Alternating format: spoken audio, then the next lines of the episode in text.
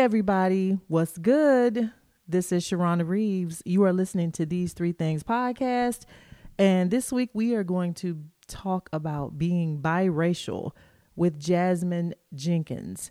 But before we get into that episode, let's do a recap of last week's episode. And I also want to talk about a couple of people that I want to add to my people I like list. Okay.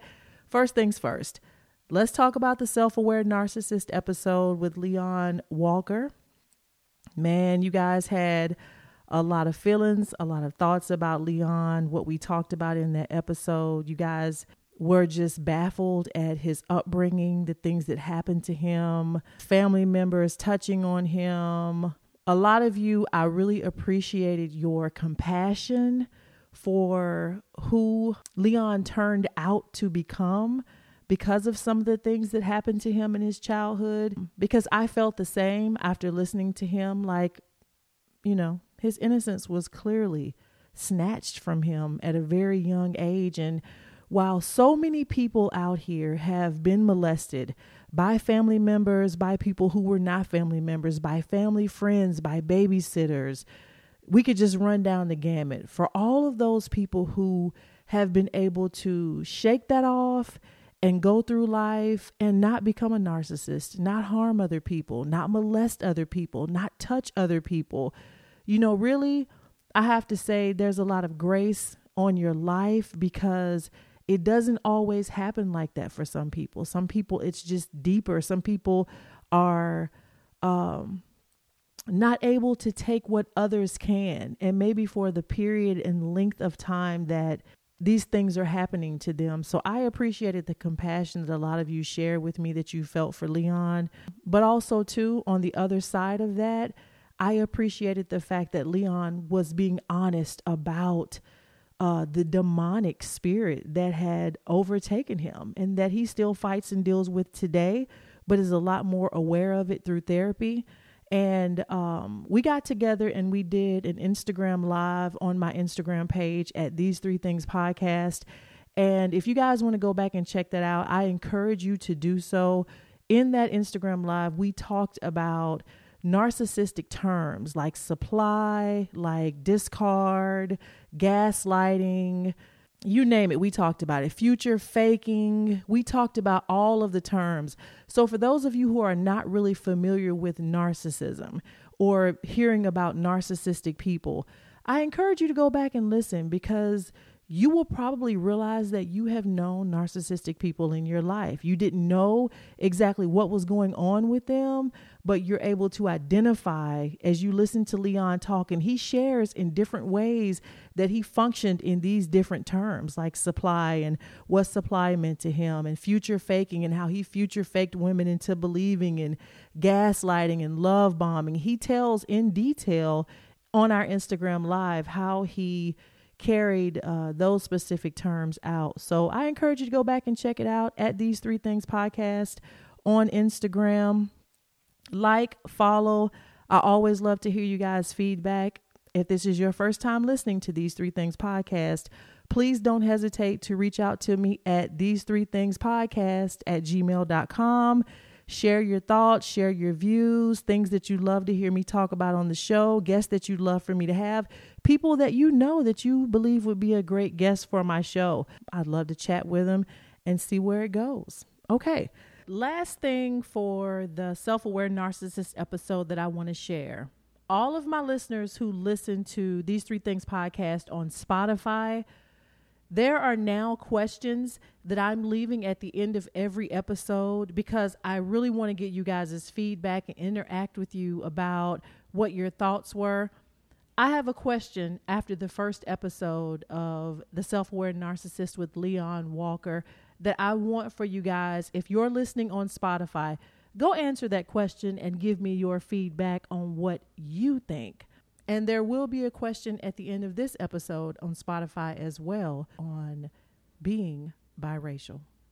Okay, a while back, you guys, I don't even know, maybe a year ago now. It might have been longer than a year ago. I don't remember. But I did an episode on the people that I like because there were just certain people like in the universe that I'm like, I like these people. Like, I just like what they stand for. And I just wanted to share that because I'm sure as you guys are traveling through life and you you're watching television or you're watching a sport or you're reading a book or you're traveling or you're looking at art, there are certain things, certain people that you just like. You don't even know why you like them. And so recently, uh, and I'm not a big football person. Let me just tell you that. I am a former athlete. I have no idea what they're doing in football. I was a basketball player uh, through high school and college, and I coached college basketball. I have no idea what's happening in football. I know when they get a touchdown, a field goal, a first down, and I know what a fourth down means. After that, and that and that may be a lot. I may know more about football than I think that I know, but I'm not a big football person per se there's I could probably count on maybe both of my hands how many times I've sat and just paid attention to a football game from kickoff to the last play. I really lose interest after a while. So for me to talk about these two people that I'm getting ready to talk about, I'm saying all that to say this. I'm not a big football person, but somehow these two brothers are people that I like. Now, the first one is going to be easy because he is everywhere right now, and that is Deion Coach Prime Sanders. Man, let me tell y'all. I listen to Deion talk, and I'm like, only a man could say what Deion says about how he deals with his athletes, how he talks to his athletes, how he's honest with his athletes, how he says the hard thing because life is hard, and sometimes you need to hear the hard thing. Only a man can say that and get away with it. There is not a female coach in coaching that can talk to players and have the expectation and be as raw and as honest as Deion Sanders is and keep their job. Well, maybe two or three coaches could get away with that. Like Dawn Staley of South Carolina could probably keep it a buck and keep her job. That dude up in Connecticut, has definitely kept it a buck for most of his career and has clearly kept his job. And the lady down at LSU, she could probably keep it a buck and keep her job as well. But outside of those three, I don't know. I mean, it could be fair game depending on, you know, how it all falls out. But for the most part, most female coaches who coach a women's sport cannot really keep it real like male coaches can and be able to maintain their jobs.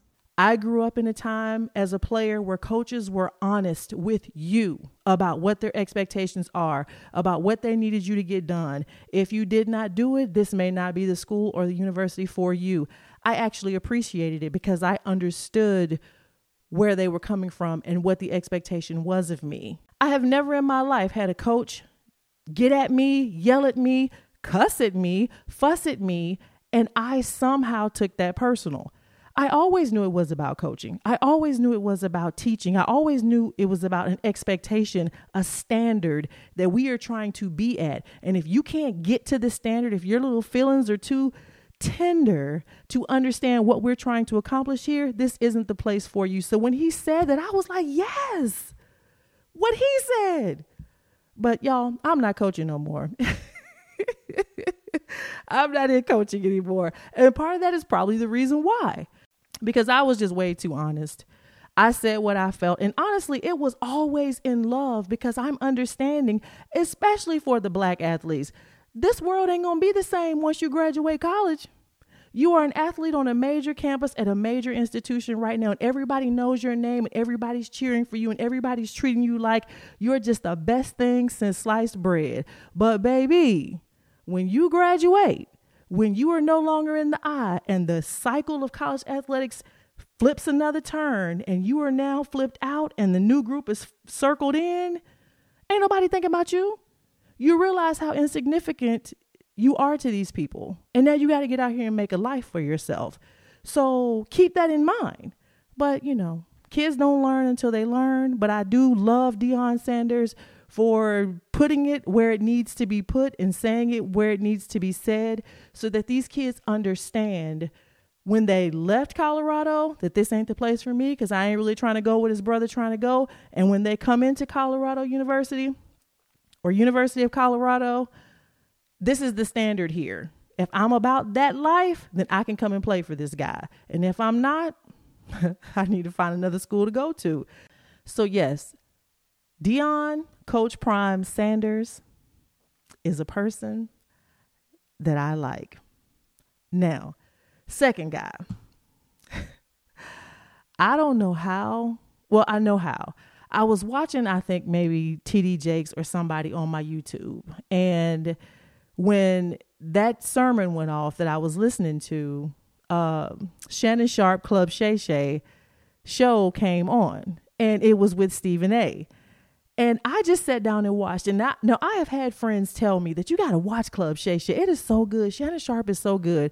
And I used to watch Shannon more often when he and Skip were together, but I just hated the ugh, the energy that I got between he and Skip that I just kind of stopped watching the show because I was like, oh, I don't really care for Skip. But I sat down this day to just watch his interview with Stephen A. Smith. And man, can I tell y'all, I love me some Shannon Sharpe. like, I am so inspired by him. I'm so inspired by his interviewing style, the way he interviews, the the studying and the work that you can tell that he's done into learning more about the people that he's sitting down and talking to. I think his questions are thoughtful. I think his questions are insightful. I think that he can talk about sports, but he can definitely talk about all things in all walks of life. I love the fact that he is a good old Southern boy. Excuse me. That he is a good old Southern man um, I just like I like me some some Shannon. I do. I like me some Club Shay Shay. And I gotta tell you, that interview with Stephen A. Smith and the fact that Stephen A. put this brother on after everything fell apart with Shannon and Skip. Stephen A. You gotta get. You can say what you want about Stephen A. But Stephen A. is for the brother. Stephen A. is for helping other people that look like him get to places where he is. And I am for that too. Because oftentimes, many of us will be going through seasons in life where we may be in a struggle and we'll have friends that have really great jobs that will not even pick up the phone and call you and be like, hey, bro, can I help you? How can I help you, man? Hey, sis, how can I help you? I know you out here looking. What can I do? Who can I call? Let's see what we got where I'm working and see how I can help you get on. And so I appreciate Stephen A. I appreciate Stephen A. for looking out for Shannon. I love Shannon. I've been watching all of his episodes and just sitting back and just like smiling and laughing at his silliness. I watched his Club Shay Shay with Coach Prime. I thought it was hilarious. So add Shannon Sharpe to my list of people that I like. So now let's get into today's episode being biracial with Jasmine Jenkins. This is an interesting conversation because so many times in the black community, we have feelings and thoughts about biracial kids. I have known people and been around people who have made comments like biracial kids are some of the most confused people. They don't know, they don't have a place. There's just so much said about being biracial that I wanted to have a conversation with someone who is biracial Jasmine's mother is white, her father is black, and she is sharing her story with us about being biracial on these Three Things podcast. Enjoy. For almost a century, Scarritt Bennett Center's historic Gothic campus has been a choice location for dream weddings in Nashville. Consistently rated one of Music City's best places to get married by The Knot, Wedding Wire, and Toast of Nashville, Scarritt Bennett Center offers three timeless venues for your wedding a 20 person elopement chapel, a 300 person wedding chapel, and a breathtaking garden. From rehearsal to reception, Scarritt Bennett Center is ready to help you create the intimate, historic wedding of your dreams. Visit our website at scarrittbennett.org forward slash weddings for more information. Hey, this is Sharrona Reaves. You are listening to These Three Things podcast, and I am with my guest, which I've already told you guys I'm super excited to talk to. This is a conversation and a thought that is had in our community all the time, and I'm so happy that my friend Jasmine Jenkins is here today to talk to us about being biracial. So, Jasmine, welcome to These Three Things podcast. Thank you. I'm very excited to be here. This is my first podcast, so um, I think this is an important topic to touch on, and I'm happy I can be here. I am too, Jasmine. Like growing up just through the years, people that I know, we always talk about like what the experience is like for someone biracial, and then you know you don't really know until you have a conversation with someone, and it depends on how you were brought up as how you perceive being biracial and you know you had shared with me like some of the experiences that you had and i'm like jasmine this is a podcast episode. Like this is an episode. We got to talk about this. So uh, i'm glad that you decided to do it. I really am. And so let's get into it. Okay so jasmine um, tell my listeners about yourself where you came from which one of your parents is you know the white or the black parent. Just give my listeners some backstory on your upbringing. Yeah, of course. So um, I'm from Southern California. I was born and raised in Irvine, California. It's in Orange County, maybe about 10, 15 minutes away from the beach. Um, predominantly a white and Asian area. Um, my mother is Mexican, Italian, and German, um, but she was raised predominantly by her mother, who was German. And my father is black. Um, they went to high school together. They grew up in Orange County together. Um, so it was only right that my parents stayed in Orange County and raised us there. Um, I loved it. It was safe. Irvine is one of the safest cities in the country. Um, it's a little bubble. Um, had a lot of friends, a lot of families with kids. Um, just a park on every, you know, corner. Um, big houses, a lot of trees. It was great. I had a really good um, childhood. Um, I never really ventured outside of California young. Um, it was, you know, you stay where you know and who you know. right And even though my parents separated when I was young, um, they still held, you know, those values at core. yes And so um, that's all I knew growing up. That's all I knew was Orange County and the beach, and and I never really saw anyone who looked like me. Um, if I did, it was in passing or it was in a different city, but I wasn't really like raised with anyone who looked like me. I was, you know, the only black person in my household when my parents separated, and I kind of just chalked it up to you know, everyone tells me I'm pretty for a black girl, or, you know, I speak really well. And so I was like, oh, compliments, you know? Um, right. well, why would I think that that was negative? right And so it was an interesting transition as I was growing up, hearing the same things from elementary school to middle school to high school. Mm-hmm. And I'm like, oh, okay, well, like no one's saying anything about it. And well, it's really nice to hear. But it, I knew it felt different mm-hmm. because, you know, I still didn't see anyone who looked like me. right It wasn't until I got to college. Um, you know, it's a melting pot when you go to college right it's someone from everywhere, a different walk of life, background, um, different values and opinions. And so I get to college, and you know, it's the whole I'm too black to be hanging out with the white people, and I'm too white, you know, washed to hang out with the black people. And so I was like, well, where do I fit in? Yeah Um, it was really hard, and thankfully I had sports. Mhm. Otherwise, you know, I wouldn't have had my community. you were a student athlete right I was. I played softball. played Mhm. softball Yeah. yeah you Which- look like a softball player which is funny too because Yeah. now the sport is evolving True. but before again i was one of maybe like two or three black people yes in the whole tournament Yes, like I really think in like maybe the last eight to ten years, softball you see a lot of black girls in softball now, Mm-hmm. But most of my college experience, all white girls. all white girls there's Yeah. still schools i'm not going to name them but there are still a few uh, college universities that only recruit certain types of softballers that look Yep. a certain way Yep. um, and so yeah that stereotype goes goes far and deep but yeah even in that sport alone like Yeah. everything i was doing was a predominantly different culture or race Yeah. um, and so that was another thing that made me you know stick out like a sore thumb in the black community Yeah. you know i i have two left feet i don't know how to dance Okay. So Um, let, let me yeah, ask you Yeah, let's something. back up. Well, no, no, because I want to. When you say like, okay, so growing up through elementary, middle, and high, hmm so were there just not a lot of black people that attended your school, or just like were you just not around a lot of black people just in general? N- both. So Okay. my mother's side of the family um, was who I was around mostly because I lived with my mom, and so um, yeah, no, everyone in the family was, you know, German and white or um, a little bit of a, of Mexican, but they looked white, and so of course, my mom being comfortable with that, that's That's who you- she put us around. right.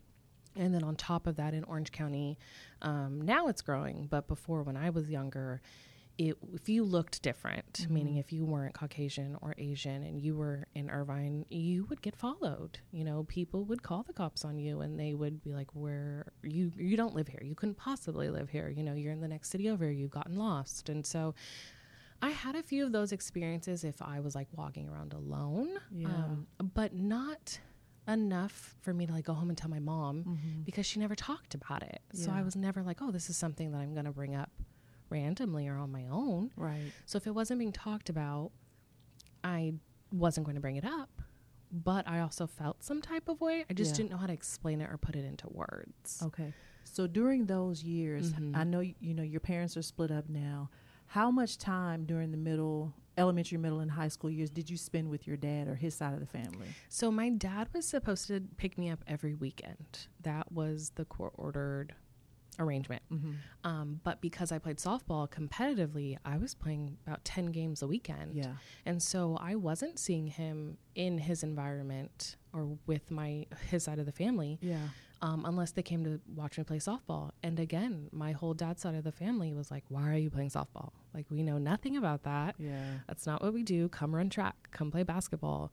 Um, that's what we're doing over here." And because I was like, well, I'm, you know, my mom's paying for me to play softball and I'm good at it, and scouts are looking at me, he couldn't really relate and he Mhm. didn't take the time to come watch me. So it pushed me away to like not try the basketball on the track and everything else. So we would butt heads. But again, my parents had me in high school, they were young. So, um, me as a child myself, though, I didn't understand that dynamic. I'm like, come watch me play. I'm so good at this sport Yeah. he just couldn't relate. So I never really went to my dad's side of the environment or family Mm-hmm. as a young kid. Yeah. Okay, so let's talk about college. Mm-hmm. So you get to college. You've grown up in Irvine. Irvine's predominantly white, Asian. See a flu- few black people here and there, but that's been your life experience. Mm-hmm. Now you, where did you go to college, Jazz? I went to the University of Nevada, Reno. Okay, So so- northern Nevada. Yeah, so mm-hmm. you're in Reno. I've been to Reno. Yeah. Can you believe I've been to Reno but never Vegas? What? Well, you know what? It's so Make funny. make People are like, "Oh, Vegas." Initially, when I'm like, "I went to Nevada," and they're like, "I'm like, no, Reno." Yeah. They're like, "Where's that?" Yeah. I'm like by Tahoe, literally an hour away from Yes, Sacramento. So it's far from Vegas. Yeah, it's it about eight hours. You did, you don't even think Nevada's that big. No. Yeah, but it is. It is, It yeah. is. Yeah. Okay, so going to Reno, college, freshman year. Talk about it. It was wild. So, um, and I just have to do this as a tribute. I had offers left and right for softball so young, and I committed so young. Um, and Nevada was recruiting me. I had no idea where this place was. I thought it was UNLV as well. And so the hitting coach was watching every game that weekend that I had. And I heard him coughing in the stands, and I'm like, what's going on? The umpire had to call timeout. Um, they called the medical team. The recruiting coach for Nevada was internally bleeding the weekend Oh, that he was watching me recruit or watching me and he was recruiting. And he literally would not let them put him on a stretcher until he was like, I need to talk to Jasmine Jenkins. I need her to commit. I'm not going to the hospital until she commits to Nevada Reno. Oh my god. And of course, me as like a sophomore, junior in high school, I'm like, okay, okay, okay, like you need to go to the hospital. Um, and so he was in the hospital. My family and I went to go visit him, and he was like, "We need you at this program. Like you can turn this around." And because of that, I committed, and Mhm. I just that was the definition of that program. There, it was loyalty and Yeah. family, and um, they really believed in me. So That's awesome. I just had to do that quick Shout shout, out right? Reno softball. right. Um, but yeah, it was, you know, that's what set the tone for me. Yeah. So then I go see the campus. It's this beautiful campus. It's so long. It it's uh, it flows very nicely, and I just was obsessed. And the girls were great, a great team, great program. Um, I really felt family oriented. But when I arrived, I looked around and I'm like, oh my goodness, there's somebody from everybody here, from everywhere here. yeah. And um, I quickly came to realize that they recruited majority of their athletes from Southern California. Yeah.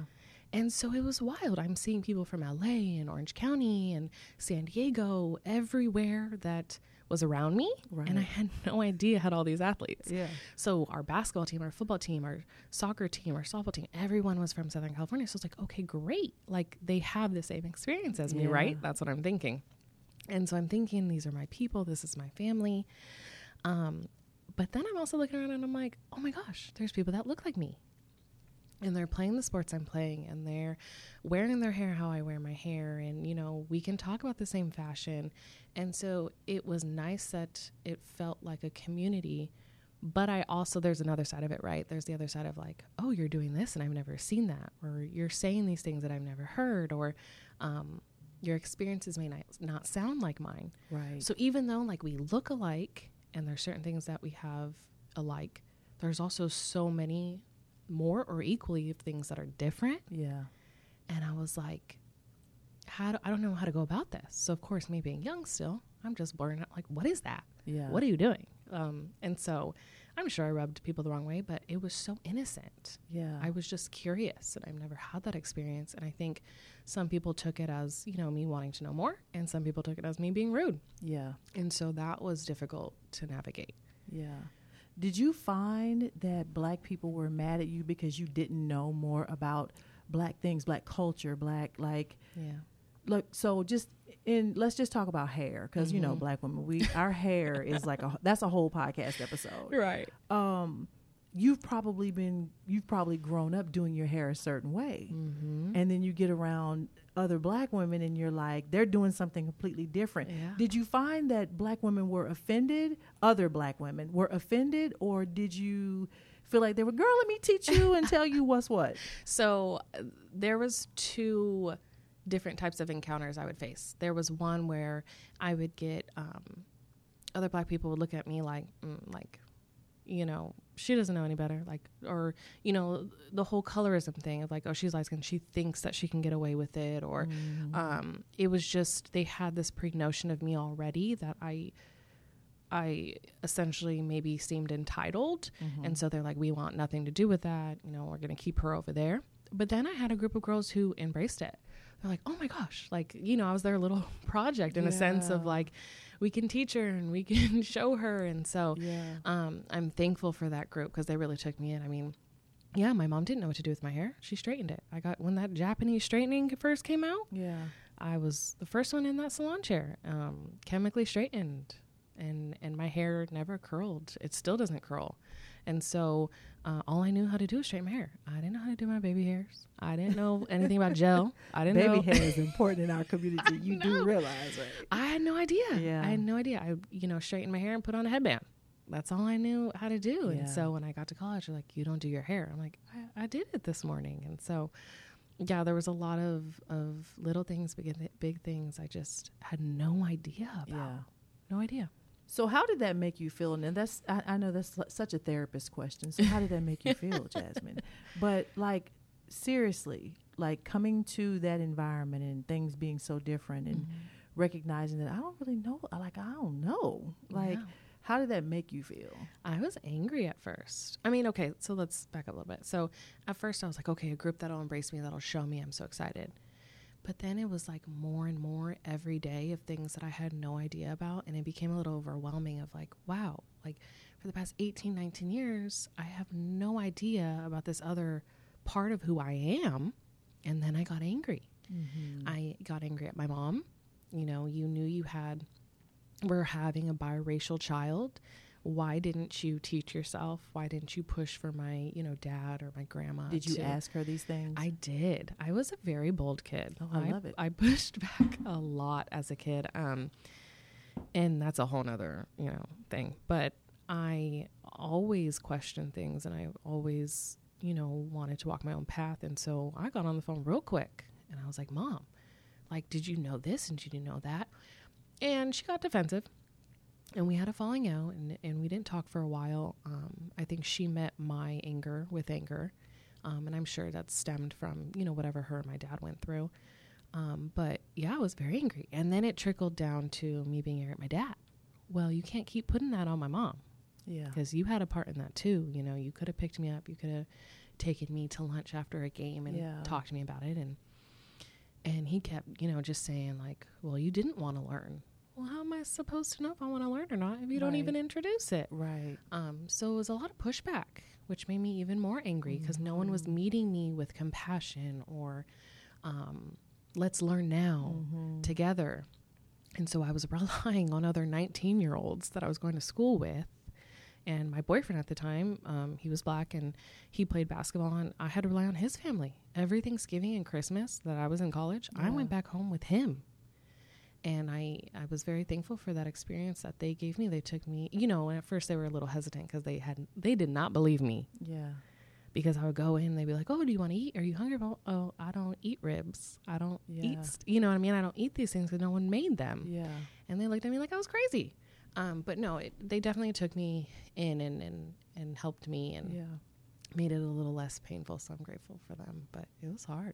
Okay, so let's talk about mom and dad for a second. Your mom, like as I'm listening to you tell it, I'm thinking, you know, as your mom, she's probably thinking, Jasmine, I gave you a good life. Like Mhm. you lived in a safe place. Like you, she's thinking all of the things that I gave you, Right. which are all good things, Mhm. not understanding that at some point, Jasmine's going to run into the other side of her right. and you know this big awakening to you know who the other side of you is and how Yeah. you're perceived out here in the world when did you realize that i mean did you always grow up knowing that people perceive me as a black girl or did it really become like i'm a black woman out here to people like i've been raised with this you know german white woman Mm-hmm. but to all these people i'm a black woman like when did the revelation like happen for you You know what? I still struggle with that. I still struggle with that because growing up, I was this cute mixed kid, you know, with this like I curly hair though. or like straight hair, and so everyone's like, "Oh, so cute!" Like I was Yeah. a doll. Um, even today, I deal with that. Yeah. I mean, some people look at me and they're like, that's true "You're just so cute," and like they don't put me. And I'm very passive. I'm very quiet. I feel like I take up a lot of space. You know, my those are traits that I've had to overcome, and I'm still you know healing from. But I think because I belittle myself a little bit in certain environments, or something, uh, it's more acceptable. So they don't.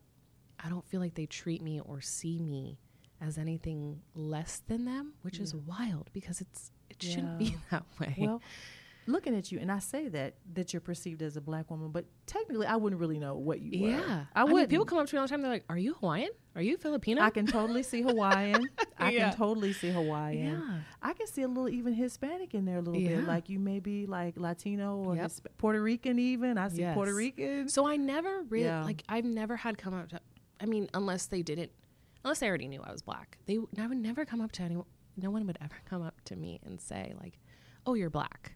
Yeah. That's never been my experience until I say it or they already knew it. yeah. Um and I I don't know how it would be if people just perceived me as that. I like sometimes I'm like, would it be easier? Even though the, Yeah. that comes with its own battles, I don't know. Yeah. And so it's so hard. But to be honest with you, like today, I feel like I'm more comfortable with being around white people than Mhm. anybody else just because I know how to deal with the racism. mm-hmm. I know how to deal with that. I don't know how to deal with um, the black community thinking I'm or already putting the notion on me that I think I'm better than them when I, I don't. I'm Mhm. just I don't know. Is that what you've been met with primarily from the black community? Oh, community? yeah. Yeah. they think I'm like playing a game or it's a Yeah. front or um, there's like there's no way or Yeah. they think I'm doing it as like not a fetish but like something that's no there's no way you can be curious about it there's no way you want to learn about this like you've had all of this and this is where you come from and all these other things and I'm like no I that's still part of me I don't think that your mom probably ever considered that that was necessary for you. agreed You know, and not in a bad way. It No. was just like just like you didn't know, she didn't know. Right. And that was the third level of I went from like being excited to angry to like a realization of like yes, my parents did the best they they could with what they had Mm-hmm. and what they knew. Um and even to this day it's just a topic that we just don't really touch base on because it gets really hated and emotional. But I know how she feels about it now. She knows how I feel about it now. We kind of just keep it at that. But yeah, I had to come to realization of like she just didn't know. And even though there's a little part of me that wish she cared enough to do research and try, she just didn't. and that's just what I have to chalk it up to. But she did put me in positions to learn from other people, Mm-hmm. and I have to be appreciative for that. Yeah. So, So can you identify, can you express into words like what was the root of your anger? When you were in your anger stage, what is the what's the verbiage that says this is the reason why I'm angry? It's tough. It's tough. I I think I that was at a point I realized like I was just boxed in as like a softball player. Mm-hmm. Nothing less, nothing more. There was nothing to me other than softball. And so when I went to college and realized all these people have so much more to them and who they were and where they came from, I think I was angry because I was like, that could have been me or that Mhm. could be me. But I have no one around me like embracing that. Yeah. So I think I just resorted to just being so angry. Yeah, because you felt like they were more layered than you, more life Way more la- experience than you, like Yeah. more uh, used to more diversity than you, Mhm. exposed to more so they can make different decisions, than you. Yeah. Like, yeah. like the pride of passing traditions down and passing just daily activities I had no idea about. Like no one did that with me. Yeah. So it was just I felt lost for a little bit. Yeah. And so then our community, and when I say our community, I'm talking about our black side. You know, I'm, well, y'all already know me on the show, but mama black, daddy black. But I'm just saying, so the black side of you, the black community, does who doesn't know your story Mm-hmm. makes assumptions about you now Yeah. because you don't know that or she thinks she's this and then you know it's hard to be light skinned sometimes in the black community Yeah. because i feel like it's getting better Yeah. but it's hard because there's a stigma that comes oh so you think you pretty or you think you this or you think you that or y'all don't have no troubles or y'all don't know what it's like to be black or y'all ain't really black Right. you know Yeah. all of that so you're getting othered by the other half of you Mm-hmm. and it's only based on i guess the girls who were really interested in kind of like or or hearing your story and knowing listen it ain't because i don't want to be down i just don't know to be i don't know Right. what being down is Even, even means looks like. yeah Yeah. yeah So, um, yeah, it's either you know deal with that or deal with being told like I'm pretty for a, bi- wh- a black girl, I'm smart for a black girl, or I'm and you it's do know that do that's not a, a no, that's not a compliment. compliment. Yeah. I learned that in college at 19 yes that that was racism, yes and so yeah, I just had to do a lot of work with that. yeah A lot. It made me very angry. Yeah. yeah well join the club anybody who knew me at fresno state Yeah. after I took my first African American Studies course, listen, I was militant. Like Mhm. White people, please do not talk to me for the next uh, century. Like Yeah. just so many things that you learn, and you know, just being away from home in college in general. But then when you start to get educated to like the rest of the world, and I like you, you know, I came from a small town and went to college in California, and um, was just exposed to a lot as well. And I do think Yeah. that basketball kind of exposed me to some things, but not as much as what I experienced when I went out to Fresno. And then I ended up taking this, um, like I said, African American Studies course and learning all the things about my history. Yeah. And I remember sitting in third, fourth, fifth, sixth grade learning about us being slaves and how we picked cotton and all of these things, right? But not knowing that we discovered this and we created that and we Right. did this and we did that and we were part of this and we're the reason why this is what it is today.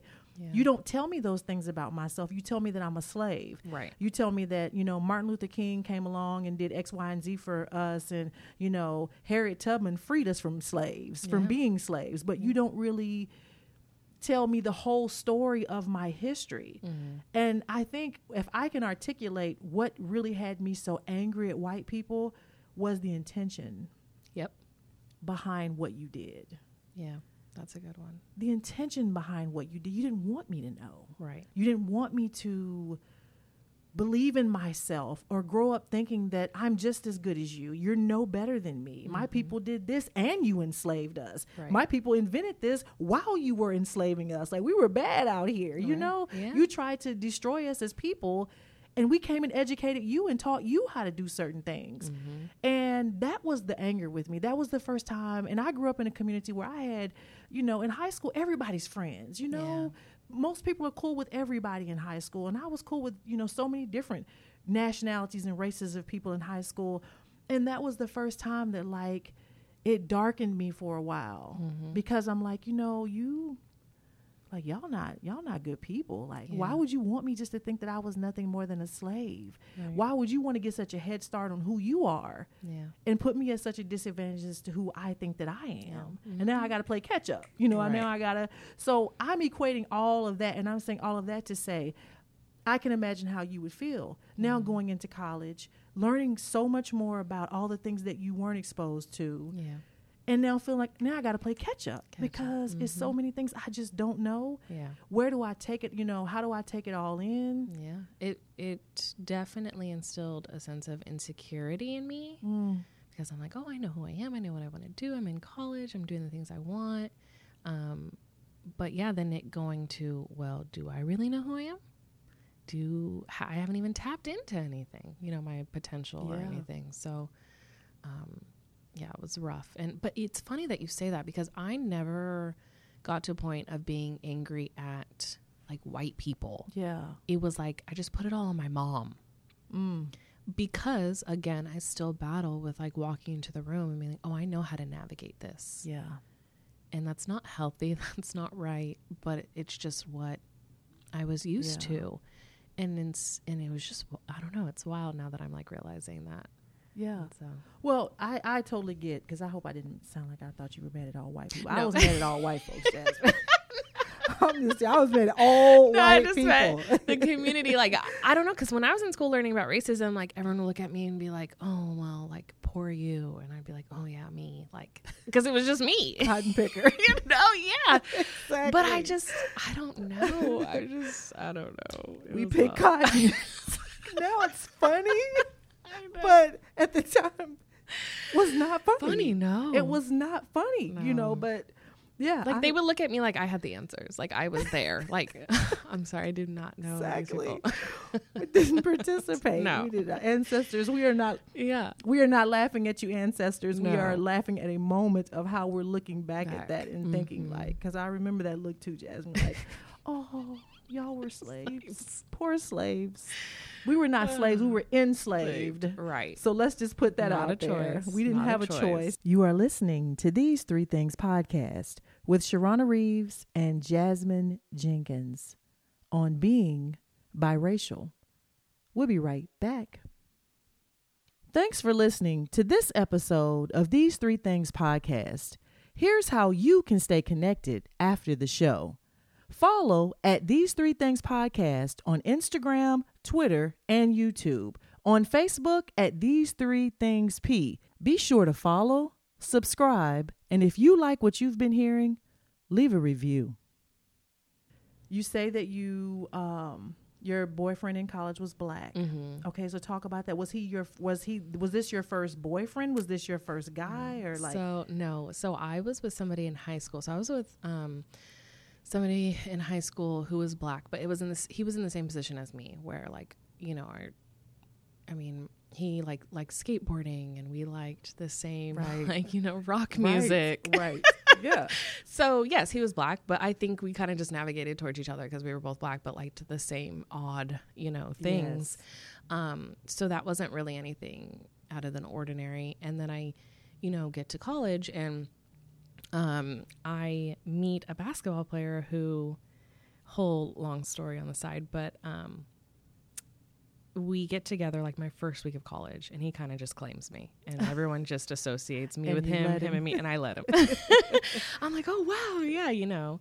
Um, and so, yeah, I moved in with him my first week of college, was with him all four years of college, every holiday. You know, he played basketball, basketball's year round, Yeah. as you know. So when he got to go home, he was like, we're going home. And it would go, we would go to his family's Yeah. house. And where was he from? He's from LA. okay.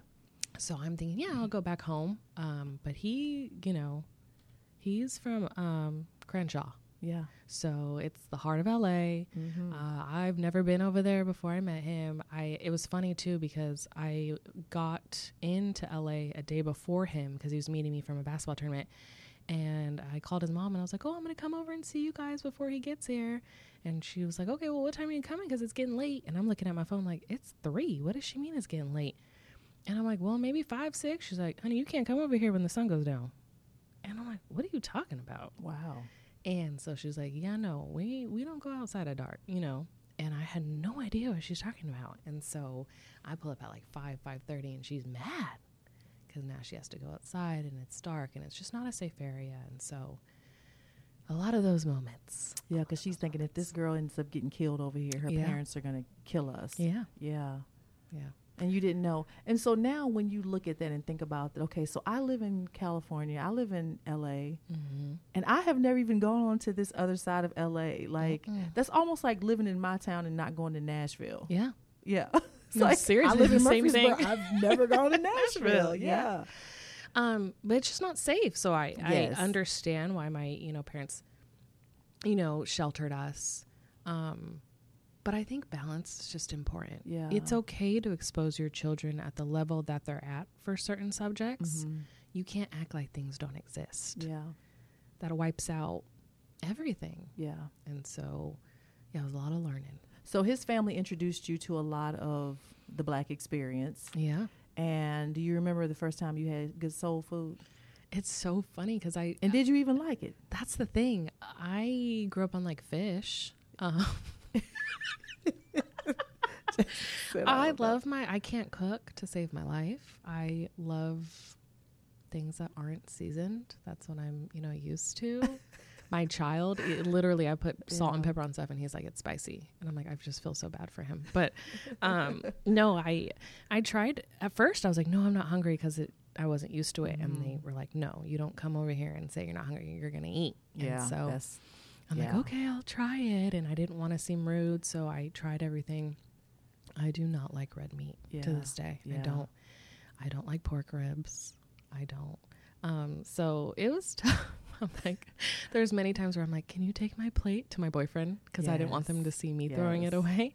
Um, and I think it was just maybe because it was just I was exposed to it later in life. Like I already had my taste buds and I already knew what I liked, so it was harder yeah. and I didn't want to be rude. I was trying so hard to not be disrespectful, but I also was like, I need to stay true to myself. Yeah. Good luck to that though, because Right. you know in the black community we mad if you don't eat. No. We would get upset. They all looked at me like I was crazy, and I'm like, you know what? But I'm here. I'm trying, and I'm here, and I will try it all, and I will embrace it all. Um, but yeah, no, I love mac and cheese. I love some mashed potatoes. I love everything else. I love all the sides. Yeah. I just can't do red meat. So then, in those moments where you felt like, okay, I just don't have the taste buds for this, like I Yeah. just don't. Do, did you feel away, or did you just kind of like suck it up and be like, "This is me, and I'm gonna just keep it no i am i was you know i was very i was raised to be very pleasing you know you Mm. you speak when you're spoken to and you you're just there so no that trickled over to that too i kept trying it and i kept doing more i was getting further and further away from myself trying to find myself if that made sense yes. Because i was like no i have to embrace this this is what they do i have to do it um and it just kind of spiraled Yeah. in all aspects so Yeah. yeah, So you're dating the uh, black guy on the basketball team. You Mhm. guys date for a while. Yeah, we dated all f- four years of my four years of college. We got engaged, everything. Okay. Yeah. And so, have you dated outside? Have you dated other other men besides black men? Yeah, actually, um, after him, I dated another black man for a little while. And then after that, I was like, I think I'm done. Um, and I ended up marrying someone who was Jewish. And um, now that we are separated and divorced, I am now seeing someone who's Italian. Yeah. But it's wild too because like my mom is German, Mexican, Italian. She's, Mhm. you know, a lot, Yeah. but she was raised predominantly white. So I have all of these things, you know, in me. You but I'm still like when I was with somebody who's Jewish, I'm with somebody who's Italian, like I'm still learning Yeah. those cultures as well. Yeah. And so it's like there's just so much to people in a community and I'm, now I'm like in love with traditions and I try and pass Mm. that down to my kids and so Yeah. yeah. Because you know what? At the end of it all, that's all that really matters is what you pass down to your children. Exactly. The family that you decide to make with your family Mm-hmm. is the only thing that really matters. You know, I had a therapist tell me that in my early 20s. And y'all know on the show, I'm big about therapy. I always talk about therapy. And there have been like patches in my life when maybe I'm transitioning from the high school girl to Mm-hmm. now the college and I'm away from home and I'm trying to figure out who I am into once I've graduated college and now I'm out here in the world and trying to figure out what that looks like for me.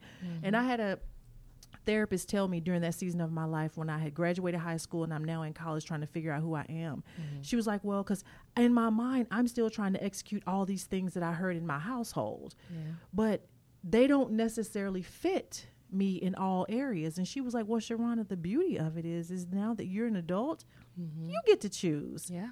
You can take what you want from your upbringing and you can throw the rest of it in the trash if it doesn't work for you. Yeah. You get to say what happens in your life. Jasmine, that was like so Uh-huh. liberating to Right, me. yeah. It's such a simple thing. Why didn't my brain think of that? Mm-hmm. But just in that moment to tell me that you have the freedom, Sharrona, this is your big life, honey. Yeah. Do with it what you want now. I wish I had made some different decisions once I came to that revelation. Right. But I mean, at the end of the day, that's what it's all about. Yeah. Like, and that's why I felt like it was so important to share your story, Jasmine, because I think that those of us who haven't been around very many biracial people, Mm-hmm. We have an assumption of of when you don't know black things, it's because you didn't want to know them, Right. Because you didn't, you know, you don't care to know them because you like being white, because you want to be white. Right. Sometimes it's just about exposure, and by the time I'm raised and I'm out here in the world, I'm I've been exposed to this. It's what I'm used to. It's what I'm comfortable. Like you said, Yeah. you're comf- more comfortable around white people than you are black people. Mm-hmm. And me, you know, I'm like, what? and I know you. You know what I'm saying? Yeah. I'm like, what? But I want you to kind of elaborate on that just a little Yeah. bit. Yeah, talk about that. so, a- and you know, it's because I'm used to racism. I, that's so horrible to say, but I know how to navigate a room full of white people who say certain things. Because in my experience, nine times it's a loud bark, but not a hard bite. Mm-hmm. So, you know, I'll let certain things, you know, play out and and I shouldn't and mm-hmm. but I do and it's just more of like oh, you're not going to get me riled up. Um, but it's just something familiar that I've dealt with my whole life so I know how to navigate. Yeah. When it comes to black people, I think I just want to be so accepted so bad Yeah. and I just don't know how to because it's like I'm trying too hard mm-hmm. that I don't know how to navigate that. And also there's more judgment in like what I am doing or don't do, you know. There's certain things that I just don't like and instead of it being like that's just what she doesn't like, it's oh well like cuz you weren't exposed to it or you just don't you know, you don't embrace it or you don't want to. Right. Instead of being like no, it's just something I don't like. yeah. Um and I don't get that pushback from the white community. Yeah. They're just kind of like, "Oh, okay." They just let it be. Well, and see, with you just explaining that in one fell swoop, now I get it. Yeah. The work that it always takes to constantly try to please or fit Mhm. in or satiate the black part of you is just a lot. Yeah. When I can just be over here because I know what to do over here. Over here, yeah. Yeah. Yeah, uh, it's a lot. I don't think competition is the right word, but I mean, like, it just the when you said that, it resorted back to like social media. Like, I have to take social media breaks because I feel like there's so many people who put, like, this is what you look like, this is what you should be doing, or this is what it should be. Yeah. I'm like, I'm just not that. Yeah. Um, so yeah, it's tough. It's hard. I'm still trying to, you know, navigate it. I feel like it'll never be perfect, but Yeah. um, as long as I heal from it, and and back to the kids thing too. I think that's when it turned a whole new page for me. Yeah. When I had Talk about your kids- sons. Yeah. I have two boys. They're um, five and six, and they are black. Their dad is black. I'm black. Um, you know, I have you know the German, Italian, and Mexican, but they're mostly black. Mm-hmm. And so with that, I got nervous because I'm like, I don't want them to have the same experience I had. And, you know, they're black boys. That's going to be completely different. Yeah. And so I really, that's when I woke up and was like, you know what? I can't be angry. I got to, you know, table that with my parents. And they are around my dad, my dad's side of the family, way more now Mm-hmm. um, than I ever was, and and they embrace that. They love Yeah. that, and they're outgoing, and they love to just be carefree boys. And I love that for them. Yeah. And they see different walks of life everywhere now. Like I make that a point, and they are my legacy. So, what I, if I'm not healthy and safe and happy, they're not going to be either. Yeah. And I don't want to pass anything down to them that's going to affect them in the long run. So, you know, I, my parents are great grandparents, great gran- grandparents. And of course, they're older and they know more Right, now. So, Right. I allow them that space to have that relationship with my kids. And um, it's just amazing now. Yeah. That's so good. Yeah. That's so good because you know also too while I'm listening to you talk, I think that the funny thing about black people is that we're different wherever you go. Like the South, we do things in the South that black people born and raised in LA don't do. Like Right. we we just move differently. And you know what's so funny about that is like coming out here for this to the south for the first time, living out here now. I was like, wow, I don't think I would have had that angry stage I agree. because black people in the south, it's so family oriented. It's Mhm. so we want you to be on our team. Yep. You know, um, we add to the team. You add value. It's why I've never experienced that Yes. before. Um, and yeah, down here the doors open and you know there's always food on the table and you you know you come as you are and it's nice that I'm experiencing. I wish I would have had that, but now Yeah. that I am actually experiencing it, I embrace it so much more. Yeah. Like us black folks down here in the South would have been proud for you to be our cousin. We'd be like, come on, Jazz. This our cousin Jazz. She from California. Right. because that's how we are, Are, here. yeah. Like you said, it adds to the team. You bring value, you Right. know, because you're another a look of who we are. You know what Mhm. I'm saying? She doesn't look like us, but she's us. Yeah. That's us. She's Yeah. us. You know. So Yeah, and I definitely went through that stage of like, okay, I want to be in the kitchen. I want to learn. And you know, my aunt just taught me how to make peach cobbler, and it was just like the most amazing Yes. experience because I'm like, okay, I'm a part of something. I'm Yeah. creating something yeah, um, that's you know surrounded by people with love for me for what we're making. yeah, And so yeah, it was just amazing. I'm like, I love being out here. yeah. I do. And the beauty of it is, is that you really kind of, you know, liked. If we can go back to like the the dating part of the men, is that Mhm. you've just been open to Oh yeah. good love, like Yeah. like love, Mm-hmm. no matter what. Yeah. So now you're dating. You said what an Italian? Yep. What's that like?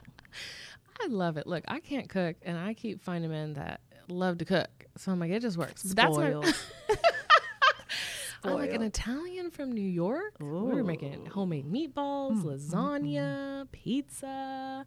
Um, no, it's so good. Mhm. And and and because I don't cook, I'm like, okay, I'll get the groceries and I'll clean. Yeah. So it's just a balance. And so to be able to be with and just find people who love me for what I, you know, bring to the table, but also the fact that like I'm open and willing to learn yeah. and explore and you know i was very much like city rooftop high rise Yes. and being in the south now i'm like okay he wants to go to, wants to go on a hike we're going on a hike i'm in the nature you know i may have you know long socks and a long sleeve and a hat and sunglasses on but i'm out there and i'm loving it. hiking Yeah. yeah. and so yeah it's just different but i'm open to it and and it's good and as long as it's good for me and the boys then it makes sense Okay, last subject. And we're going to get some heat for this subject, Jasmine, but we're going to talk about it. I feel like I'm already gonna get heat for some of the things I'm just so open about. I don't know. we're going to get some heat for this. Okay, so you have dated white men and black men, Uh huh. as have I. Mm-hmm. Do we want to talk about our experience and our differences and what we what what our takeaway? I think we should. I think we should. If we want to step on the stick of dynamite and lose a leg. no, because we've experienced it. So I feel like our experiences semi make us like an expert on it. I mean, Semi. I mean, some people can't say that they've done that. I don't know. Okay. Okay, let's talk about it. I think I need to start off with like, I think I was just so infatuated with seeing people who looked like me, and then also seeing them that they like were attracted to me. Because Yes. growing up, I was like, oh, these white boys do not like black girls, and they they didn't around me. Yeah. So that's why I kind of got paired up with the only you know black kid in the school. yeah.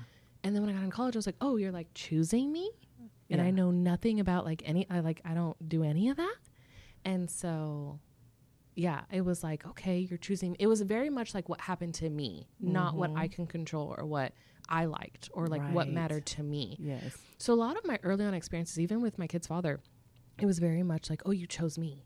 Like, of course I'm going to go with you. Of course I love this. Like, you love me. Yeah. And then I got, and then I had my kids, and I'm like, wait, wait, wait, wait.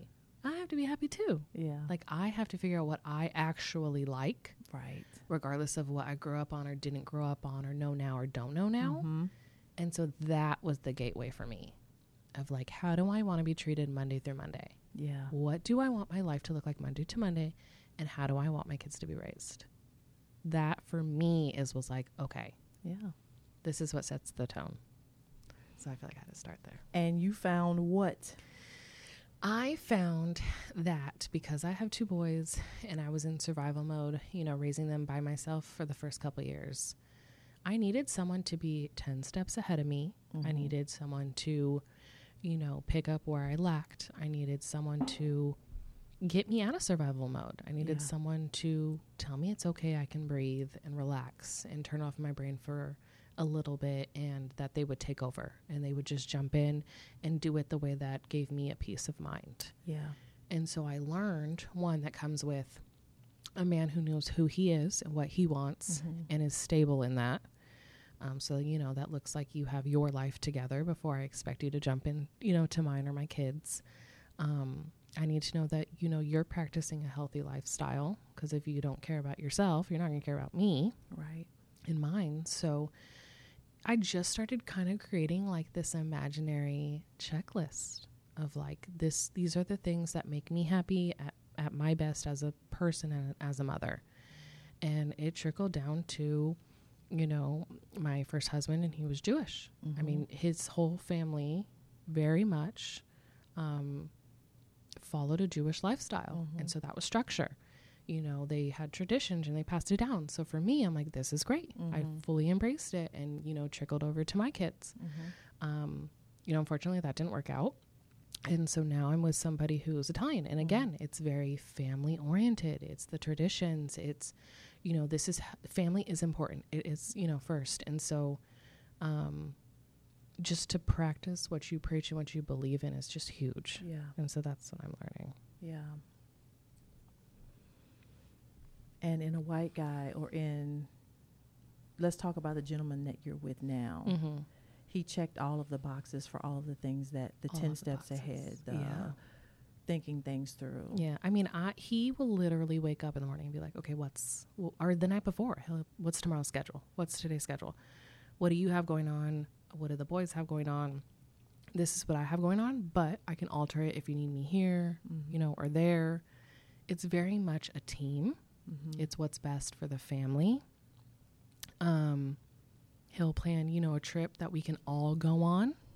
And then if it's like, okay, we need a date night, then we find a babysitter. yeah. Like it's very simple, very simple. And Yeah. uh, it's just nice to have that peace of mind of like, I'm not doing this alone. I'm doing this with somebody who actually wants to do this. And I'm- on my team and we like better each other and we lift each other up and Yeah. it's just nice. And I'm nodding my head because and like I said, we're I'm stepping on a stick of dynamite and I'm already knowing it. And I'm just gonna lose the leg in this one and just speak my experience. Right. If I can just speak my experience, because we're Mhm. talking about it. And you've dated black men, you've dated white men. Yes. And um, I found that a lot of things that you said was my experience as well. I'm not saying that a white man is better than a black man. I'm No. not saying No, no, that. I'm just Yeah. saying that what I experienced with the white guy that I dated Mhm. was someone who was always thinking like ahead of what we needed or like would literally be in my home if I was working and he would come and visit me and look around and think of things that I need or just notice Yeah. something that I didn't have and, And just go buy get it. and just Yep. and not the cheap version. like I'm gonna buy you like so this what's is gonna best? last What's gonna last? you. Yep. What's gonna actually help you? Yes, Yeah. yes, the thoughtfulness of that. The Mhm. same with my kids. Let's go to this amusement park. Let's go to this city and visit. Let's go including them, yes. not making them feel like there's something extra or a burden or Correct. Correct. You know, and I'm not saying that any brothers did that either. I'm like, you know, the, you know, first of all, I wouldn't date you if you didn't treat my kids well. right. Yeah. Number you know, one. yeah, number one. But I'm just ex- speaking on the experience that I had. Like, as you said, like as far as taking care of his health and making sure that he's healthy and like how he's Mhm. eating and things like that, and exposing me to to new ways of taking care of myself and my Mhm. body and how I eat. Yeah. It was it. You know, it was a lot of things that I liked that I, you know, and not to say that there aren't black men out there that are doing the exact same thing. I had not experienced it right. with a black man, but I'm just saying those are things that I noted mm-hmm. when I was in the relationship with the white guy that I liked. Yeah. I like that you're always thinking. I like that you like structure too. I like that Mhm. you um are planning ahead. You're thoughtful. You're a flower sender. You're a The family guy. Yeah. Yeah. like a team Yeah. player Mm-hmm. and knows how to play his position and doesn't try and you know i had this you know big career at that time that i was dating him and it wasn't like he like that's her thing Yeah. we're not in competition Competition, we're not trying to outdo each other like Mhm. i show up and i respect her at her stuff Yeah. she shows up and she respects me at my stuff and the we support. like the support you know Mhm. and i appreciated it so Yeah. you know, again, brothers, please do not email me and say that I'm putting brothers down because I am not. I'm just saying that what you just said, yeah. I have experienced too. And I'm not saying that's all white men because there's some white dudes out here that's trash now. No, just yeah, like, you know, sure. in every culture. We can pick some Mexicans and Asians that's trash. Like, you know. But I, that's what I love about this podcast. Like, we can talk about it. We know that this is our experience. We know there are different experiences. And come on, like, let's talk about it. yes. Um, because we understand that we're not limited to this No. experience. This is just what we've come to learn about ourselves and what has benefited, you know, us and our children at the place that we're out in life. Yes. And um, that's all we can do. Yeah. Because I came to the situation with him, dating Mhm. him, with all these preconceived notions about white Oh, yeah. men. Mhm. That's me too. That's why I never started off dating them Yeah. because I was like, oh no, that's not for me. Yeah.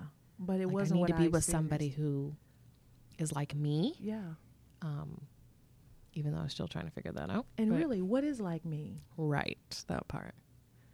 You Yeah. know, and at the essence of it all, like when we get down to like just really like the bottom, like if we go all the way down to all of this stuff that we're talking about and get all the way down up under the dirt and up under the the uh, uh, roots and all, is love. Yeah. Yeah. It's just love. Period. Uh, yeah. Love. And I think COVID kind of like opened that up. Like, where do I want to go home at night? Who do I want to be around? Like, if I had to be stuck in the house for another two years, like, that's what matters. Yeah. The people I can wake up to and not feel like I'm taking up space, that like I'm a burden, like what I come with is too much. I just want to have safe space where like I'm loved and I can love and we're just happy making memories No matter what your skin complexion looks like. no matter what. Yeah. Yeah, at the end of the day, that's what it's all really rooted in. And I think that, you know, just the conversation that you've shared, Jazz, is going to be like so good for people to maybe now when they meet someone who's biracial Mm-hmm. that doesn't have all of the like soul traits that they feel like you should have, yeah. have an idea that maybe because that's just the way she was brought up, you know what I'm saying? Her experience has been different than mine. And, yeah. you know, and and move with grace toward other people because I have definitely, you know, I had a coworker who always was like, you know, biracial people, some of the most confused people in the world. they just the most confused people. They don't know if they black. They don't know if they white. And I used to sit and listen to her, and in my mind, I'd be like, I've never really thought that. Like I've never really gave that much thought to, you know, biracial people choosing who they are, thinking all of those things Yeah. You know, you're both of those things. Yeah. And maybe more one than other, the other just because of exposure. But at the end of the day, Yeah. you know, so like I said, it's all love. I just appreciate you coming on and talking about it, Jazz, because I feel like it's going to be a conversation that people really want to hear and Yeah. understand how life is processed for you. Yeah. I love it. I'm I'm happy I'm here. I'm like now that we're talking about it, I have like a million and one stories that I totally like suppressed or you know, haven't thought about in a while, but it's so funny cuz like now I can think about them and I'm like, "Oh, like I don't do that anymore." Or you know, it doesn't make me feel that way anymore. So I think this is therapeutic. So I appreciate Yeah. you. So, Jasmine, thank you for coming on these three things and talking about growing up biracial, your experiences, and sharing it with my listeners. Is there anything else that you want to share before we get out of here? No, thank you. I appreciate you for uh, trusting me to come on here and you know, speak my truth and um, I feel good about this. Yeah. So thank you. I do too. Thank you, thank you, thank you. I am Sharrona Reaves. I am with Jasmine Jenkins. I'll be right back with these three things. Okay, everybody, I got a question for you. If you are a frequent listener or a new listener of these three things podcast, why haven't you left a review yet? I need for you on Apple Podcast and now on Spotify leave a review of this episode and tell me what you loved or didn't love. I can't wait to read your response. Thanks. Hey, this is Sharrona Reaves. You are listening to These Three Things podcast. I am with Jasmine Jenkins. Thank you guys so much for listening to this episode on being biracial. And now it is time for these three things. Number one, the comfort zone. I'm not going to lie to y'all. There were moments when I was listening to Jasmine's story that I really wanted to judge Jasmine's mom. And I was thinking things like, You're raising a black child. How do you not expose her to her blackness? But after we finished recording this episode, I thought to myself, Sharrona, if you had a child with a white man and you and that white man split up, would you go out of your way to expose that child to the white side of his or her family? And without any real deep thought, my answer was no.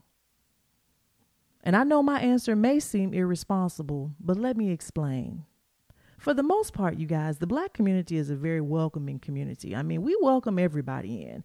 I know all of us have grown up with a white boy or a white girl that we went to high school with or elementary school with that just hung out with all the black kids. Just were welcomed into the black community. Our parents welcomed them. We fed them. We treated them like family.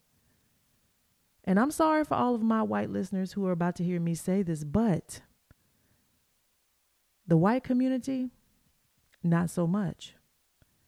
And as a mother, when I think about what I've wanted for my children, exposing them to anything that I feel could possibly damage them or stunt their growth or hurt their self esteem in any way, especially at a young age, I'm not doing it.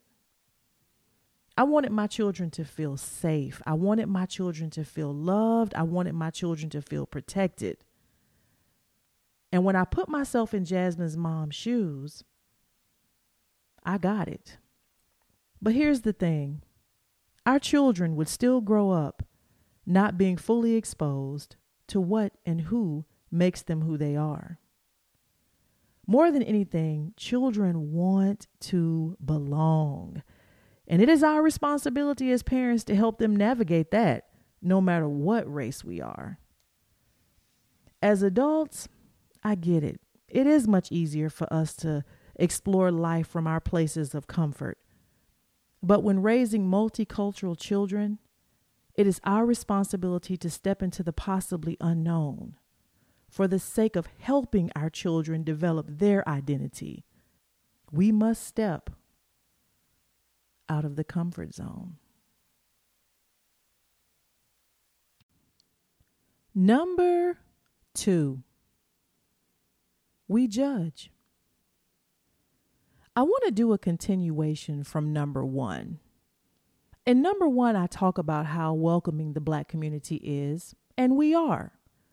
But recently, when I was sharing my excitement about releasing this episode to a really good friend of mine, she brought it to my attention that she felt the black community was more welcoming to white people than we were to biracial people.